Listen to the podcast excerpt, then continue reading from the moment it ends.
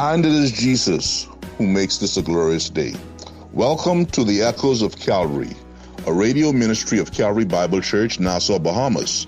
We are so glad to have you with us this morning. We continue our look at Romans chapter 7, verses 24 through 25 today. In salvation, we have both immediate hope and an ultimate hope.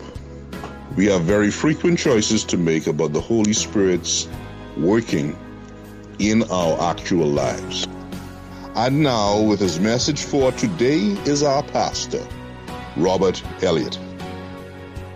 Hope is a motivating and a comforting reality. In 1 John 3, verse 2, we have a tremendous hope as, as born again believers uh, outlined for us in 1 John 3 2. This is what it says Beloved, now we are children of God, and has not yet appeared as yet what we shall be. We know that when He, Christ, appears, we shall be like Him. That's hope. When He appears, we shall be like Him because, the verse continues, we shall see him just as he is. That's hope. When you physically die as a Christian and you see the Lord Jesus, your Savior, face to face, you will be made to be like him. You will be glorified. If the rapture of the church occurs this evening or tomorrow morning or whenever it does occur, and there's no prophetic prophecy yet to be fulfilled before the rapture of the church would take place, it's imminent. If the rapture of the church takes place this evening or tomorrow or whenever it does, we who are alive and remain shall be caught up together with, to meet those who have come with Christ in the air, and thus we shall always be with the Lord. Therefore, comfort one another with these words. By the way, that rapture is only a comfort if we don't go through the tribulation because of it. We believe in a pre tribulational rapture of the church. That's what the Bible teaches. So there's this wonderful hope that we'll be made to be like Christ when we see him, either through physical death or rapture. Dr. Dwight Pentecost, who recently went to see Jesus in his 95th or 6th year, he said this We shall be like him in 1 John 3 2 means that we shall be sinless, deathless, and spiritually mature. Sinless, deathless, and spiritually mature. That'll be awesome. And that's our hope. That is our hope. That's our ultimate hope. But praise God, we also have an immediate hope. We just don't have a future hope of glorification. We have a present time hope. A present time hope that we can know victory over the flesh, victory over the law of sin and death, victory in Jesus Christ. And our present time hope is living victoriously, even though the law of sin and death is constantly pulling down on us like gravity. But it doesn't have to successfully pull down on you to have you commit acts of sinning. There's a present time hope that will see you over that and past that. If you let your eyes go, please, to the first two verses of Romans 8, these are the verses that the gateway verses we're studying tonight get us into. The first two verses of Romans 8 says this, There is therefore now no condemnation for those who are in Christ Jesus. For the law of the Spirit of life in Christ Jesus has set you free from the law of sin and death. The gateway is needed from Romans 7's struggle after conversion. The gateway is needed from me can do Christianity, from that kid in the high chair in the Dixie House restaurant in Dallas, Texas, whose parents let him feed himself when he's nowhere near being ready to feed himself, and there was Gerber food everywhere. The gateway from that kind of me can do, do it yourself Christian living in Romans 7 is Romans 7, 24 and 25 which will walk us through as we appropriate them, will walk us through into Romans 8, 1 and 2. Put another way, we've used another metaphor that if your life is a bicycle, Jesus Christ died and rose for you to give you the precious gift of the Holy Spirit that He would pedal and steer your bicycle. The shame of our lives is when we push the Holy Spirit to the back banana seat of our bicycle and try to drive our bicycle ourselves. That's when the law of sin and death in our flesh really takes the bicycle places we don't want to go. And so in these gateway verses of verses 24 and 25, in verse 24, Paul is like a sweaty, broken stallion. In verse 24, Paul is like an exhausted, hooked by the side of the boat barracuda. In verse 24, Paul is like a miserable, defeated, humbled, runaway child come home. In verse 24, Paul is like a miserable, distressed, and exhausted triathlete. In verse 24, Paul is sensing his captivity to sin and his utter helplessness to break free, and that's why he needs the Holy Spirit. In verse 24, Paul is miserable. Paul is distressed. Paul is exhausted. He's at that place, but he is also at the very same time as being in that place, in the place of near deliverance. The person who comes to the end of him or herself is very, very close to the deliverance that God has intended for living the Christian life. But we have to come to the end of ourselves in order to come to the beginning of the Holy Spirit ruling us. Verse 24 Wretched man that I am, who will set me free from this body of this death? Thanks be to God through Jesus Christ our Lord. So then, on the one hand, I myself with my mind am serving the law of God, but on the other, with my flesh, the law of sin. Will you notice four things with me which are true of Christian living? Four things we're going to see in these verses that are true of Christian living. Four things that are true of your Christian living. Four things that are true of my Christian living. Number one, it's a dominance or an omission. And I'll expand these. Second, your Christian life and mine, it's a pointing up or it's a pulling down. It's a supernatural or it's a natural. It's a freedom or captivity. We're going to unpack each of these in this sermon, but I want you to see that your Christian life is either dominance or omission. It's either pointing up or pulling down. It's either supernatural or it's natural. Your Christian life is either freedom or it's captivity. So let's get after these four things from the text. Number one, Christian living is either a dominance by the Holy Spirit or an omission of the Holy Spirit. Your Christian living is either a dominance by the Holy Spirit or an omission of the Holy Spirit. In verses 1 to 24 of Romans 7, if you read Romans 7, verse 1 through 24, the word I, the pronoun I, appears 28 times. My appears six times. Me appears 12 times. The person of the Holy Spirit in these verses is mentioned one time. And that mentioning of the Holy Spirit in these verses happens before he starts talking about his struggle in verse 6. And so, in the verses of Romans 7, which paint the ugly picture of me can do Christianity and its intense struggles with the law of sin and death and the flesh and failure, in these very verses, the word I is 28 times, my six times, me is 12 times, and the person of the Holy Spirit is only mentioned once. Now, watch this, please. Any Christian even the great apostle Paul will dismally and chronically struggle with sin and will fail if that Christian X's out the power of the Holy Spirit offered to live the Christian life. This is practical. This is very plain, straightforward. In the daily living out of our Christian lives, we are either going to be dominated by the Holy Spirit, which is God's will, or we are going to uh, omit Him, ignore Him, Pay no heed to him. Those are the options in your Christian life and mine. Either to be dominated by the Holy Spirit or to omit him. Of course, victorious Christian living is dominated by the Holy Spirit. And so the first observation about Christian living in our text is that the Christian living is either a dominance by the Holy Spirit or an omission of the Holy Spirit. And thank you, Pastor Rob, for your message. Now it's time for Youth Talk with Pastor Nicholas Rogers. Good morning. This is Pastor Nicholas, and today another edition of Youth Talk. And last week we talked about the uncertainty of fear, and today we want to talk about the uncertainty of worry. You know, there's a popular song that growing up, you know, don't worry, be happy. You know, and when we think of that song, it, you know, it, it's a very catchy song. But when we look at scripture, we need to understand that we need not to worry. And in Matthew chapter 6, verse 25, it says this Therefore I tell you, do not worry about your life what you will eat or drink, or about your body, what you will wear. Is not life more than food and the body more than clothes? If I had to stop there, a lot of people would say, What are you talking about?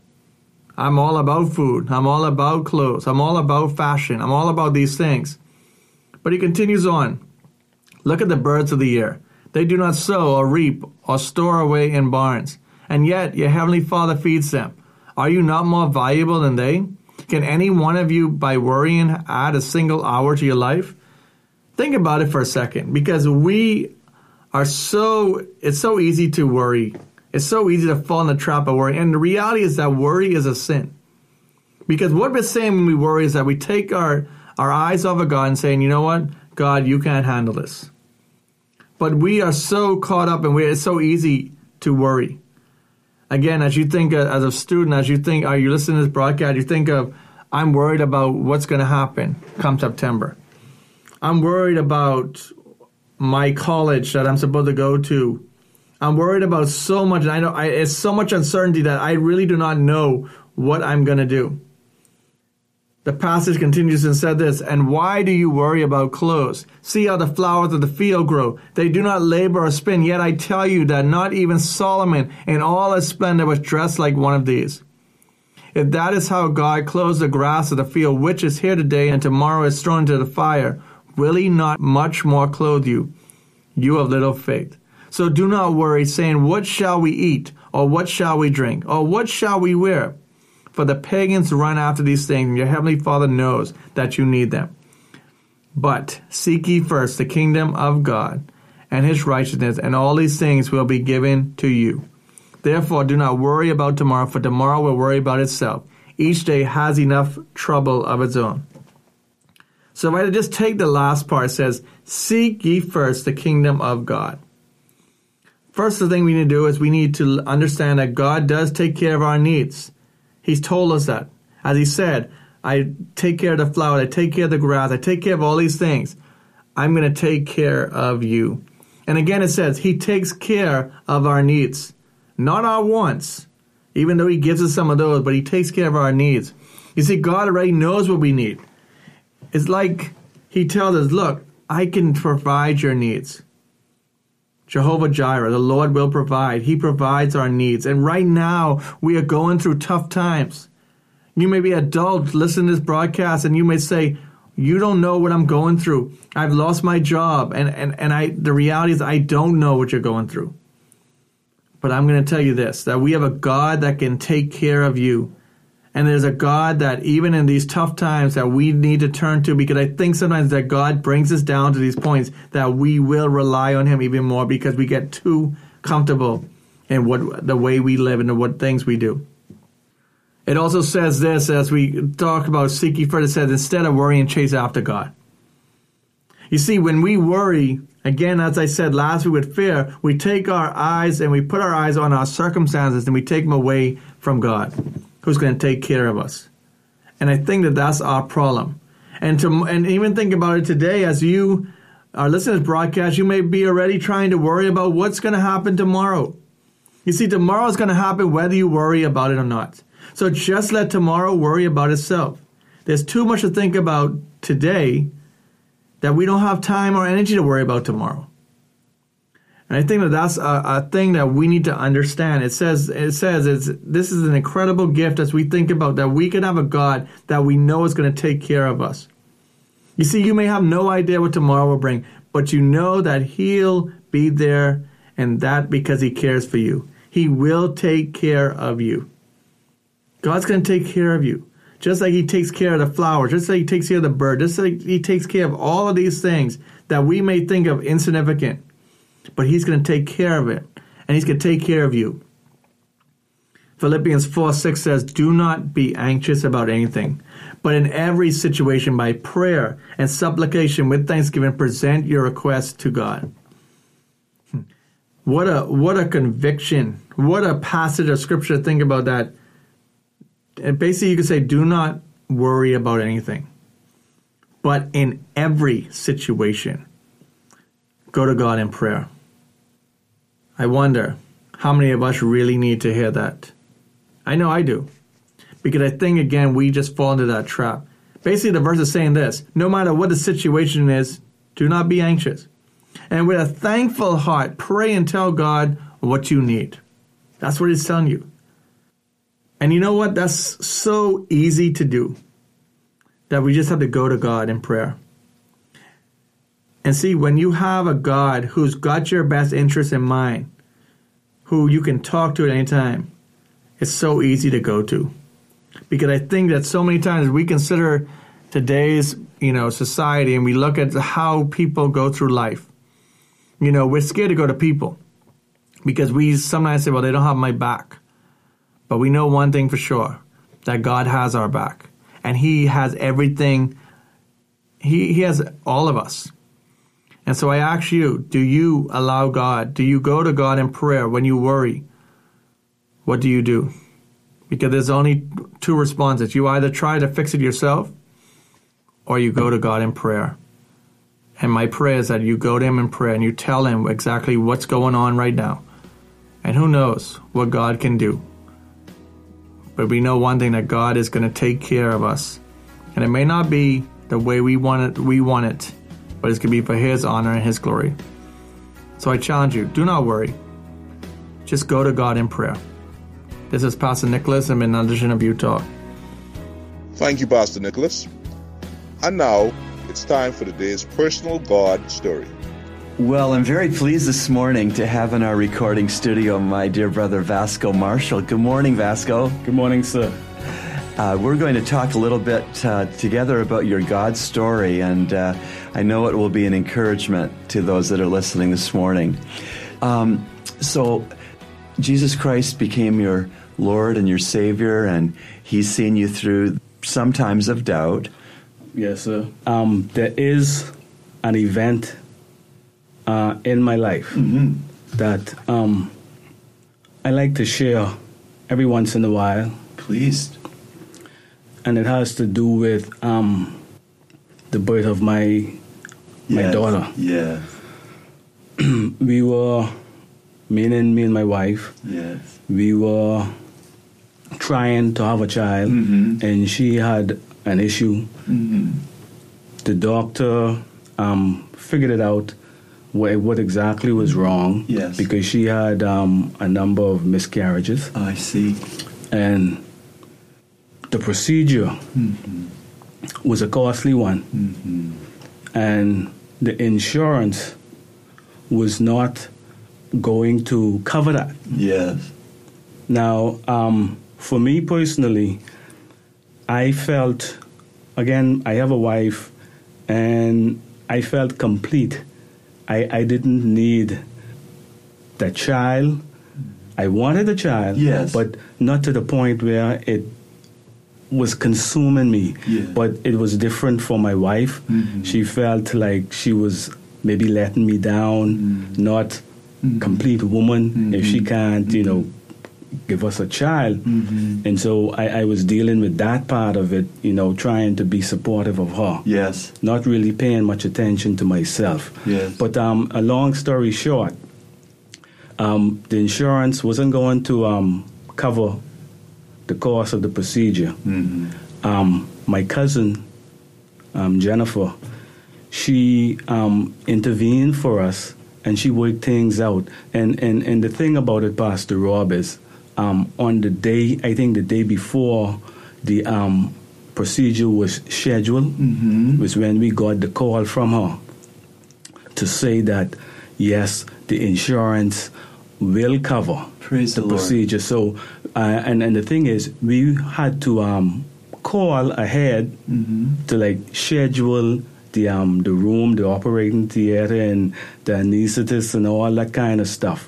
And so again, the day before, we were supposed to, what would have been the deadline for scheduling, Uh-huh. is when we got the call that we would be covered. And so, again, um, just want to say, God showed up and solidify once again, because this isn't the only time, but once again, solidify my belief that yes, He is an on time God, and yes, He sees and knows everything and does everything well. Praise the Lord. So beautifully put. Uh, he's an on time God. And so the listeners that may be out there this morning that are are trusting God for something very specific, like Vasco and his wife were trusting the Lord for uh, a procedure, a medical procedure. Uh, whoever you are listening this morning, um, if you're in relationship with the Father through saving faith in the Son, and you're trusting the Lord for something, remember He's always on time. God is never late. Tell us about your daughter now. How old is she? Well, she is nine, um, nine going on maybe 29. but I um, love her dearly, and she is um, she's everything to me. Oh, that's so She's sweet. everything to me. Loves coming to church. She's uh, um, anxious to um, learn all the memory voices, and in fact, at times when um, I may have to leave her at home because she doesn't get up on time. she feels let down. I learned my memory voice, but I was unable to say it at church. And and but like she, Pastor Rob, she is she is everything to me. That's such a beautiful story. Yes. And one, one, one other thing, we we be discussing baby names and if it's a boy, what would the name? And I was always leaning towards girl's name. I And see. so when my wife finally did get pregnant, we found out that it would be a girl. Uh huh. Started looking at names and stuff. Came across a whole lot of names, and of course, I didn't want to just pick any name. I wanted names that meant something. Mm-hmm. I wanted Christian names to be mm-hmm. more specific. Yep. And so I started looking at Hebrew names Nice. and um, came across a couple.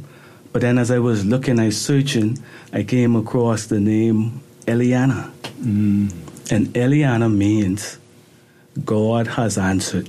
Beautiful. And so I said, that's it. I'm going with that. That's beautiful. Beautiful name for a beautiful gift. Vasco, thank you for being uh, uh, on the air with me today.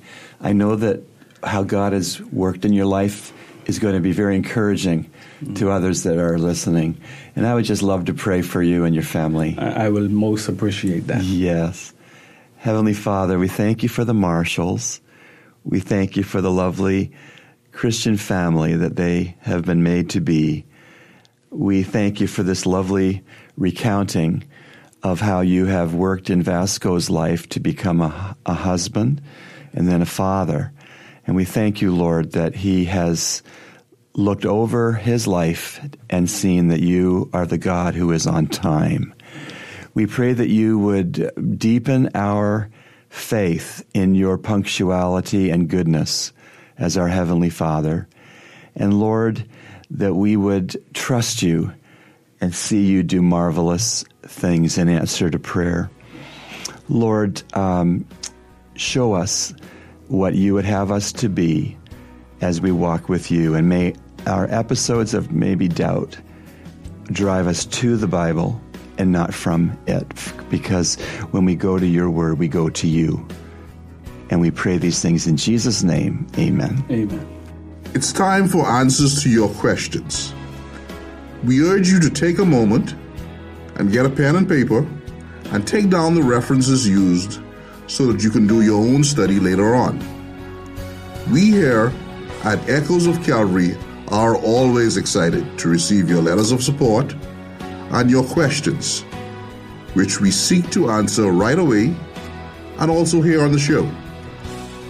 You can send us your letters at eocradio at gmail.com. That's eocradio at gmail.com.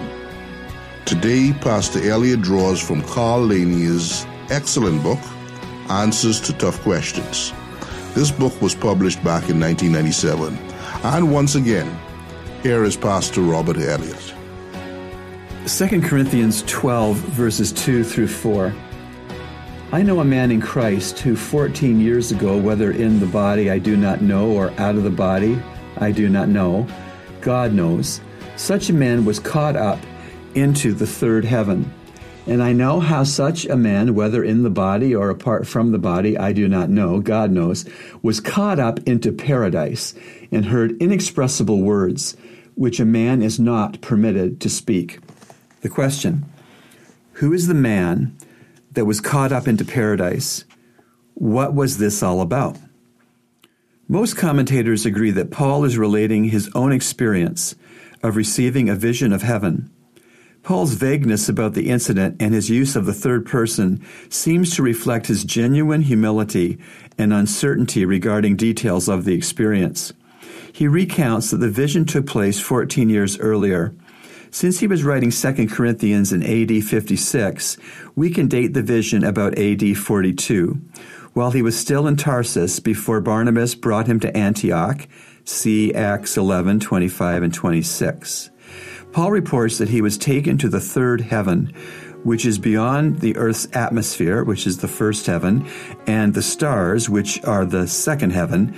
Paul is not sure whether he was physically present in heaven or whether his spirit partook of this experience. There in paradise, Paul saw and heard some wonderful things. Paul explains in the verses that follow that God gave him a thorn in the flesh to keep him from becoming proud as a result of his great privilege. See 2 Corinthians 12, verses 5 through 9.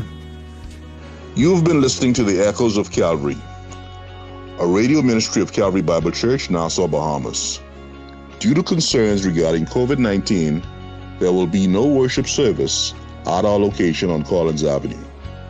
Instead, our service will be live streamed this morning at 10:30 a.m. You may gain access to this service at www.calvarybible.org.bs or you can find us at CBC Body, that is at CBC BODY on Facebook. The stream service will be also held there. We look forward to your comments and encourage you to write us at eocradio at gmail.com. That's eocradio at gmail.com or P.O. Box N 1684 Nassau, Bahamas. And remember, everyone needs the Savior.